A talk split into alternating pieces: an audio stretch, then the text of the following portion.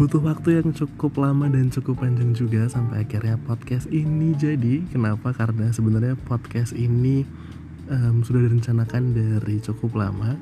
Tepatnya tiga tahun yang lalu. Waktu itu rencananya pengen bikin bareng sama teman-teman gue waktu gue masih magang di radio.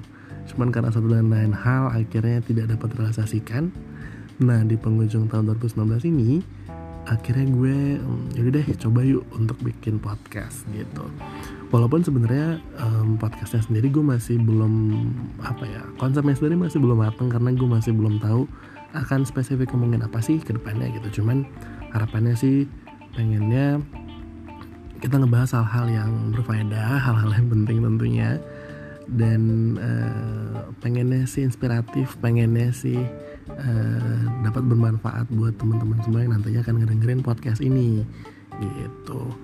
Um, kemudian gue juga berharap um, nantinya teman-teman bisa sharing juga ke gue bisa berbagi juga ke gue pengen ngebahas tentang apa dan um, ke depannya juga mungkin gue nggak akan ngobrol sendirian terus akan ngajak teman-teman gue akan ngajak berbagai macam sudut pandang uh, tentang satu topik yang nanti akan kita bahas ke depannya. Gitu.